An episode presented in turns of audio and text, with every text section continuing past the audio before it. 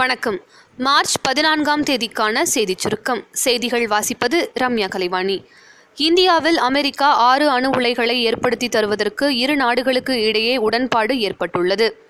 சித்திரை திருவிழாவை முன்னிட்டு மதுரையில் பாராளுமன்ற தேர்தல் தேதியை மாற்ற முடியாது என உயர்நீதிமன்றத்தில் தேர்தல் ஆணையம் உறுதிப்பட தெரிவித்துள்ளது.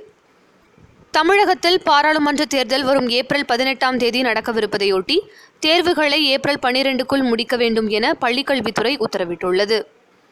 தமிழ்நாடு அரசு மருத்துவக் கல்லூரிகளில் மருத்துவம் மற்றும் பல் மருத்துவ பட்டப்படிப்புகளுக்கு இதுவரை பதினோராயிரத்தி நூறு விண்ணப்பங்கள் விற்பனையாகியுள்ளன.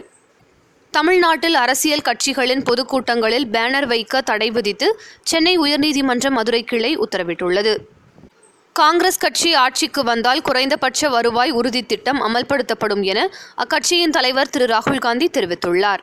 மக்கள் நீதி மய்யம் கட்சி சார்பாக வருகின்ற சட்டமன்ற இடைத்தேர்தலில் போட்டியிட விரும்புபவர்களுக்கான விருப்ப மனு விநியோகம் இன்று முதல் பதினாறாம் தேதி வரை வழங்கப்பட இருக்கிறது.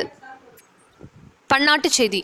கர்த்தார்பூர் சிறப்பு வழித்தட திட்டத்தை செயல்படுத்துவது தொடர்பாக இந்தியா பாகிஸ்தான் இடையே முதல் கட்ட பேச்சுவார்த்தை சுமூகமாக நடைபெற்ற நிலையில் இரண்டாம் கட்ட பேச்சுவார்த்தை பாகிஸ்தானில் ஏப்ரல் இரண்டாம் தேதி நடைபெறும் என அறிவிக்கப்பட்டுள்ளது. விளையாட்டுச் செய்திகள். உலகக்கோப்பை அணிக்கான பதினோரு வீரர்களை தேர்வு செய்துவிட்டோம் எனவும் அதிகபட்சமாக ஒரே ஒரு மாற்றம் மட்டுமே இருக்கலாம் என்றும் விராட் கோலி தெரிவித்துள்ளார். பிசிசிஐயின் சிஇஓ மற்றும் மாநில சங்கங்கள் இடையிலான பிரச்சினையில் மத்தியஸ்தராக மூத்த வக்கீல் பி எஸ் நரசிம்மாவை உச்சநீதிமன்றம் நியமித்துள்ளது. ஃபோர்ட் எலிசபெத்தில் நடைபெற்ற இலங்கைக்கு எதிரான நான்காவது ஒருநாள் கிரிக்கெட் போட்டியிலும் தென்னாப்பிரிக்கா அணி வெற்றி பெற்றது.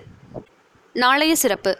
காரடியான் நோன்பு உலக நுகர்வோர் உரிமைகள் தினம் மற்றும் உலக தூக்க தினம். இத்துடன் இன்றைய செய்தியறிக்கை நிறைவு பெறுகிறது. மீண்டும் நாளை சந்திப்போம்.